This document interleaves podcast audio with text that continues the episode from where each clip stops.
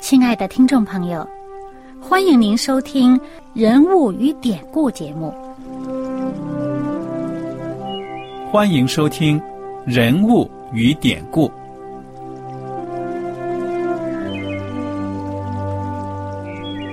听众朋友们，当你读圣经的时候，不知道有没有过这样的想法？生活在几千年前的圣经人物，与我们这生活在二十一世纪的人有什么相关吗？那些古时候缔造了历史的伟人们，只是些令我们感叹而望尘莫及的对象吗？那些败坏了品德的小人和有负圣托的失败者，难道只是为了让我们嗤之以鼻吗？在这个人物与典故的节目里，我和小燕将与大家一起，通过圣经中的人物和他们的事迹，看看我们能从他们的故事中得到哪些启发，以便用正确的态度来对待我们每天所面对的生活和挑战，共同奔走天国的旅程。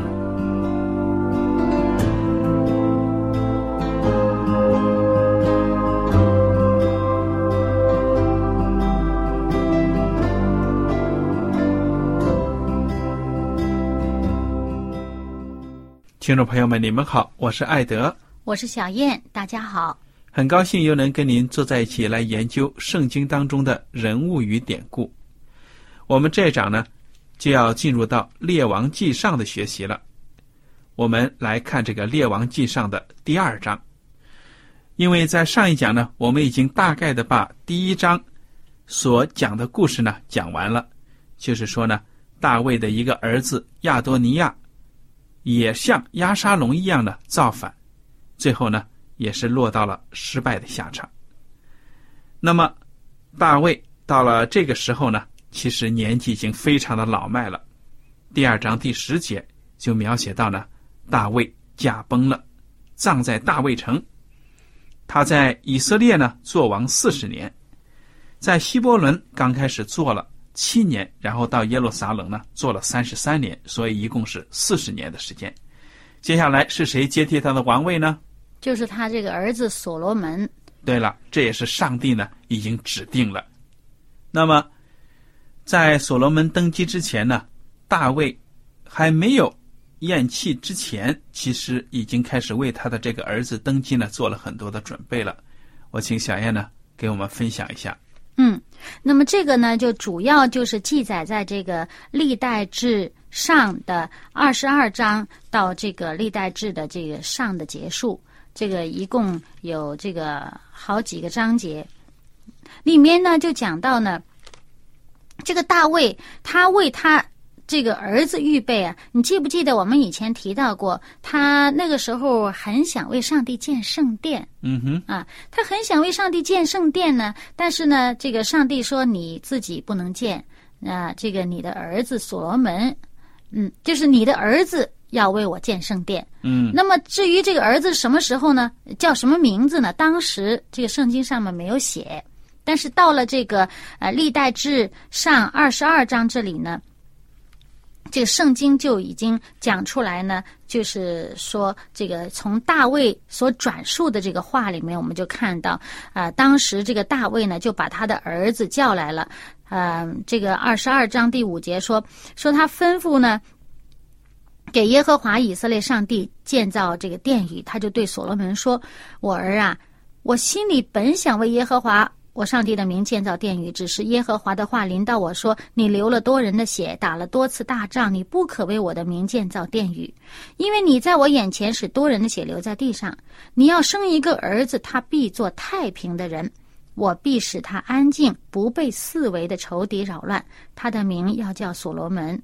这所罗门的意思就是太平的意思。那么他说他在位的日子，我必使以色列人平安康泰。”他必为我的名建造殿宇，那么这里面呢，就就讲到呢，呃，这个嗯，上帝呢拣选了这个所罗门，就是那么当时这个呃大卫呢也明知道所罗门开始登基的时候呢，是年纪非常的小啊，所以呢，他呢就把这个他这些臣仆呢都叫来，他就说我这个儿子呢是呃年幼呃稚嫩的，呃年幼娇嫩的，嗯那么他就希望这些臣仆们能够能够支持他。那么，而且他在他在位的时候呢，他已经为这个圣殿呢，他就预备了很多很多的材料，啊、那么他在这个二十二章第十节，我们看到他说：“我儿啊，现今愿耶和华与你同在，使你亨通。”照他指着你说的话呢，建造耶和华你上帝的殿。但愿耶和华赐你，嗯、聪明智慧，好治理以色列国，遵行耶和华你上帝的律法。你若谨守遵行耶和华借摩西吩咐以色列人的这个律例典章，就得亨通。然后他就鼓励他要刚强壮胆。那么他呢，也吩咐他的那些臣仆呢，要支持他。那么在这个二十八章十一节，大卫他就说，他把这个呃这个整个圣殿的这个呃样式啊啊、都指示给他的儿子所罗门。而且呢，这个指示的这个样式是哪儿来的呢？这十二节说呢，说他是被灵、被上帝圣灵感动所得的样式，就是耶和华上帝殿的这个嗯院子啊，周围的房屋啊，殿的府库啊，圣物、圣库一切的样式都指示给这个所罗门。而且他不仅是把这个建造殿的这个方式指示给他的儿子，而且他为他预备了各样的材料。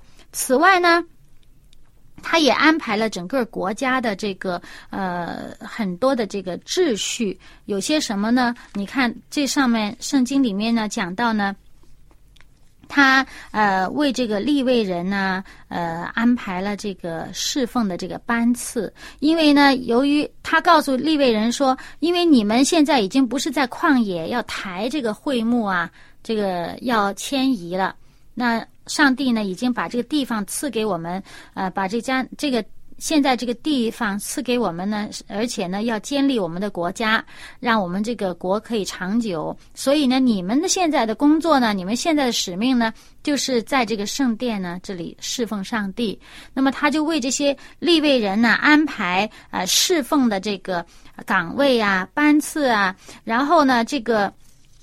而且还有这些呃祭司的这些班次，然后除此之外呢，他还为这个圣殿呢，他指派了这个歌颂、歌唱的这个音乐侍奉的。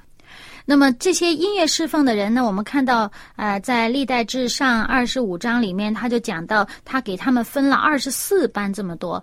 啊、他们轮班的，呃，每一次都有十二人呃侍奉，他们轮轮替着的。然后呢，呃，又有这个整个圣殿的各个不同的位置的岗位啊，包括守门的呀、各库房的呀，啊，另外呢，还派立位人做这个呃官长和士师，把他们派到各个支派下面呢，去办这个呃上帝呃上帝有关上帝的呃侍奉的事情和这个王吩咐的事情。啊，就是派这些立位人去。那么，此外，他在以色列人的这个各个十二个这个族里面呢，呃，他也选定一些班长，呃，让他们呃排好了这个班次呢，每月轮换着来呃入宫去呃做服侍王的事情。那么还有一些这里面还讲到呢，嗯，他的其他的一些官吏啊什么的，他把这些整个这个呃整个这个管理的这个架构设定下来了。呃，就是预备为他的这个儿子，呃，登基以后呢，能有一个比较一个有有系统的一个比较好的这么一个一个架构。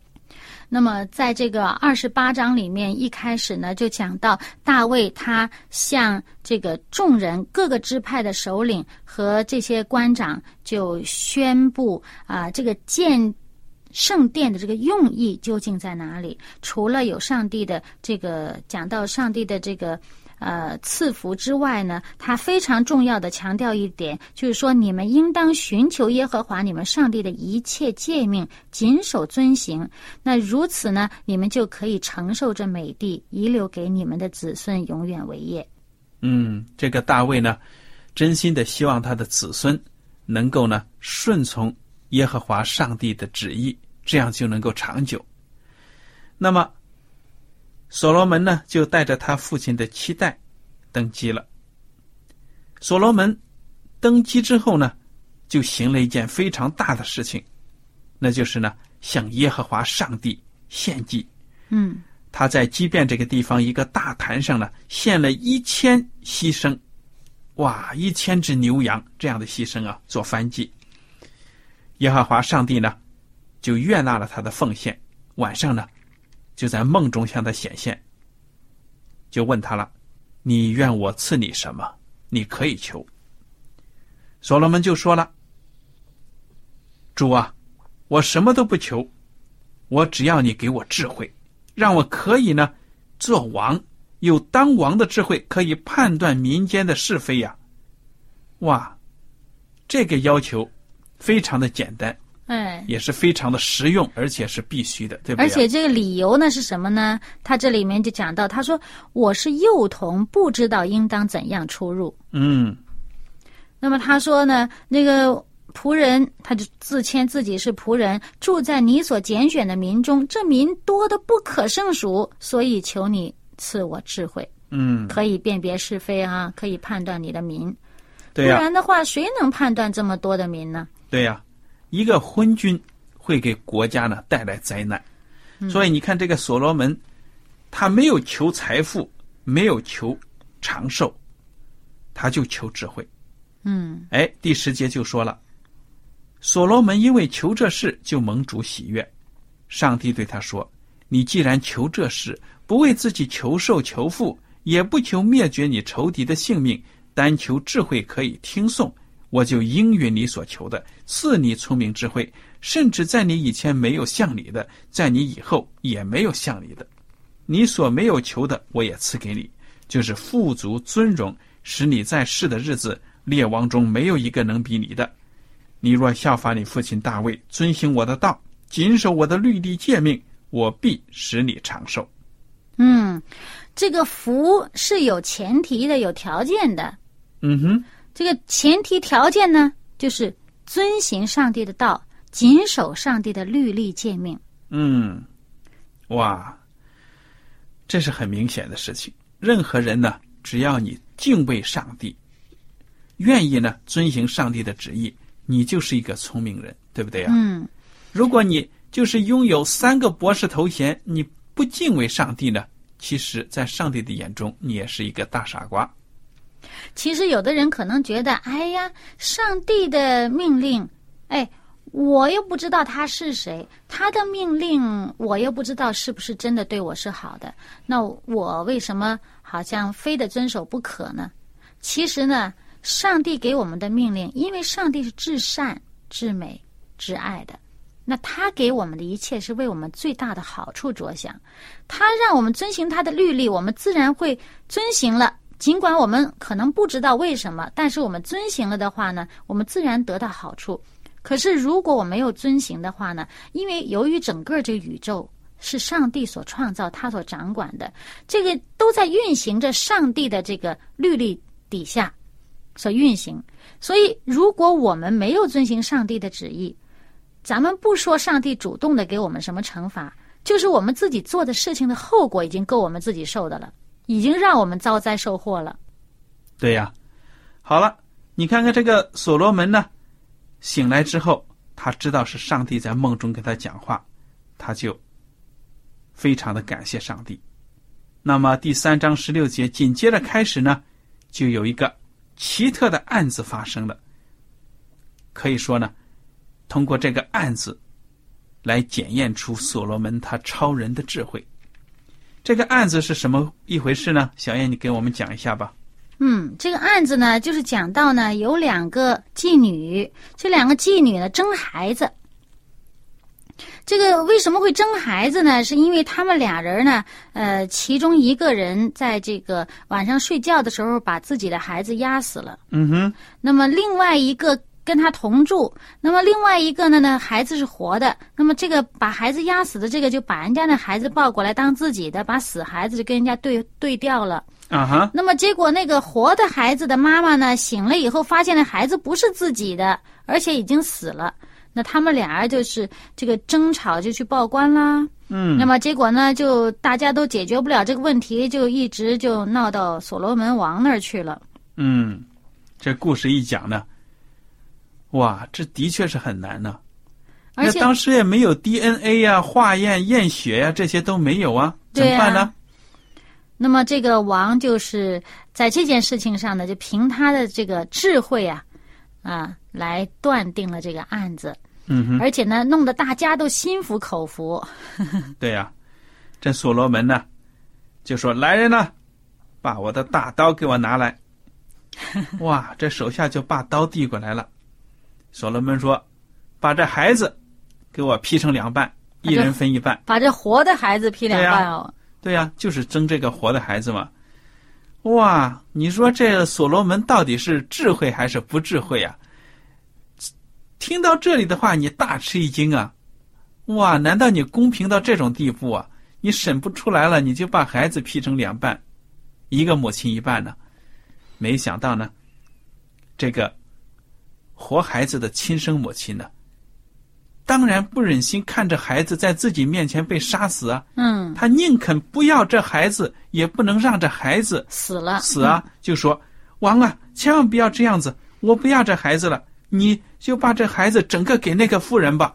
哎，而那个这个孩子死掉的那个说：“好啊，好啊，劈了。啊哈，说不定趁机还恭维大卫呢，呃，不是恭维这个所罗门呢。哎呀，您真英明，真公”平不，。他可能觉得，呃，自己的孩子死了，你那孩子也别想活。对呀、我得不到，我也得不到。我得不着了，干脆就都死了算了。但是这活孩子妈妈情愿这孩子活着，总不希望孩子死了。这是一个母亲的心理啊。对，所罗门就是抓住了这个母亲爱子的心理啊，嗯使了这一招。结果呢，通过两个女人不同的反应，所罗门就知道哪一个是亲生母亲了。所罗门就指着那个爱惜孩子的妇女说：“这个就是孩子的亲生母亲，不要杀了这孩子，把这孩子呢还给这个母亲。”嗯哇，这个判案呢就显出了所罗门的智慧。嗯，那么也就在这个事这件事情上呢，使他的这个国位坚定起来了。因为这么一个呃，这么一个这个智慧的故事呢，很快就传遍了整个以色列了嘛。嗯，对吧？而且可能当时他这个当机呃登基的时候年轻，可能有些人心里边还觉得担心啊，你占这个国位。站不站得住啊？站不站得稳呐、啊？而且呢，在大卫年间有多次的这个呃谋反的事情啊。那么呃，在这个所罗门这新王登基的时候，是不是有人开始蠢蠢欲动啊？哈！但是呢，在这件事情出来以后呢，这个以色列众人呢，看到这里面，我们看这个第三章的最后一句话，就说以色列众人听见王这样判断，就都敬畏他，因为见他心里有上帝的智慧，能以断案，嗯，非常的好。服了他了。嗯嗯，那么我们来看看这个圣经所描写的所罗门的富强。嗯。所罗门呢，非常的富有，周围的国家呢，都来进贡服侍他。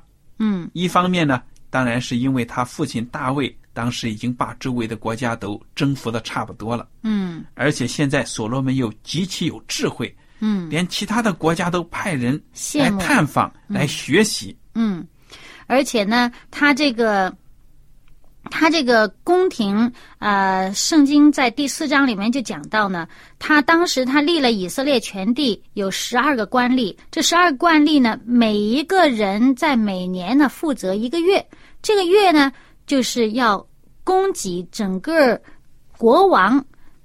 和他有关的人等的这些呃食物啊、呃使费啊、花费啊，这个草粮啊，这些牲畜的草粮啊，哇，这个这个量大到了惊人。看这个二十二节讲到所罗门每日所用的食物啊，细面三十戈尔，粗面六十戈尔，肥牛十只，草场的牛二十只，羊一百只，哇，还有还有什么鹿啊、羚羊啊，哎呀，各种各样的牲畜啊。哇，花费这么多，然后呢，还说所罗门有套车的马四万，还有马兵一万两千。哇，他这个，呃，与他同席吃饭的人呐、这个一天要吃这么多东西，然后就说可以想见他这个花费的之大。但是呢，他虽然花费的大，圣经上说他们一无所缺，大家还很乐意的供他们的这一份。就可以肯定的看到这个国家的这个富强啊，不已经说这些是他们可以承受的。嗯，那么圣经二十九节呢，就说所罗门有极大的智慧，还有广大的心，如同海沙不可测量啊。说他的智慧呢，超过东方人和埃及人一切的智慧。他的智慧呢，胜过万人，而且呢，所罗门还收集了、写作了，就是我们圣经现在所说的箴言书啊、诗歌等等，嗯很多重要的这些诗对篇，。而且它这里面还列出来什么以探呐、希曼呐、这些都是这个圣经诗篇的作者啊。嗯，有圣经诗篇里面有他们的这个作品，然后这里面讲他的智慧还胜过这些人呢。他做了很多的诗歌，当然我们诗篇里面也有是所罗门的作品。嗯那么，所罗门作为一个国王啊，难能可贵的就是呢，他还是一个可以说是一个有学识的这样的一个知识分子。呃，学者啊，对呀、他是天文地理、飞禽走兽、天上地下的生物，他都懂。他都研究。哎，我想啊，他的知识水平跟我们现在的可能不能比，但是在他的那个时代已经是很先进的，对不对啊他那个？年代他是靠观察，嗯哼，嗯，那我们现在有更多的方法，也有前人积累下来的经验，帮助我们能够认识更多。那他那个年代，等于说他前无古人呐、嗯，从他开始，极大的这个知识有极大的丰富的话呢，这是非常的不简单。就是没有上帝赐他的智慧，他对这些自然界万物不可能有这么深的认识。嗯嗯那么接下来这个，呃，第四章的最后一节就讲到，天下列王听见所罗门的智慧，就都差人来听他的智慧话。嗯哼，那么所罗门的智慧呢？其实在我小的时候，虽然没有圣经，那个时候也没有信主，但是呢，读一些民间故事啊，还有什么的，都有提到所罗门，说明他的影响呢、是非常的大的。对，起初我也是，我听到所罗门这名还不知道圣经里边的人物。嗯，好，我们来看第五章、第六章。所罗门呢，现在国富民强，又不用打仗，所以他就开始呢，准备要为耶和华上帝建圣殿了。所罗门王呢，动用了很多很多的劳力，而且呢，他要跑到这个西兰，这个西兰王啊，他是推罗地方的王，叫西兰。他那个境内呢有黎巴嫩的香柏木，嗯，所以呢特，别高。他嗯千里迢迢的就去跟这个西兰王要求呢，给我们提供木材。西兰王呢也很尊重他，很喜欢他，没问题，一口呢就答应了，把这个哎所需的高级木材呢，这个就解决了。嗯，这个西兰的这个这个推罗的这个西兰王啊，就是嗯在大卫在位的时候就已经很主动的送这些香柏木来给大卫了。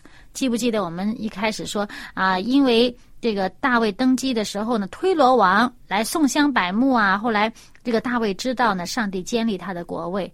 那么当然呢，这个西兰我们呃想见呢，应该可能是第二个西兰了，二世或者三世了。但是不管怎么说，都是推罗王。那推罗王从一开始就非常支持大卫啊、那么现在呢又支持所罗门，就是他所需要的这些香柏木这些木材呢，他都非常的乐意为他们提供，而且呢，他还派他们的人，因为他们的这个人呢，就是善于伐木啊，那么他还派他的人呢，帮助所罗门去帮他砍砍这些所需要的木材，而且呢，也派工匠帮助他，嗯、所以呢，他在这个呃，不仅是建圣殿的时候，这些木材充足啊。除了建圣殿之外，所罗门他后来又建为他自己建宫殿，他都有充足的木材。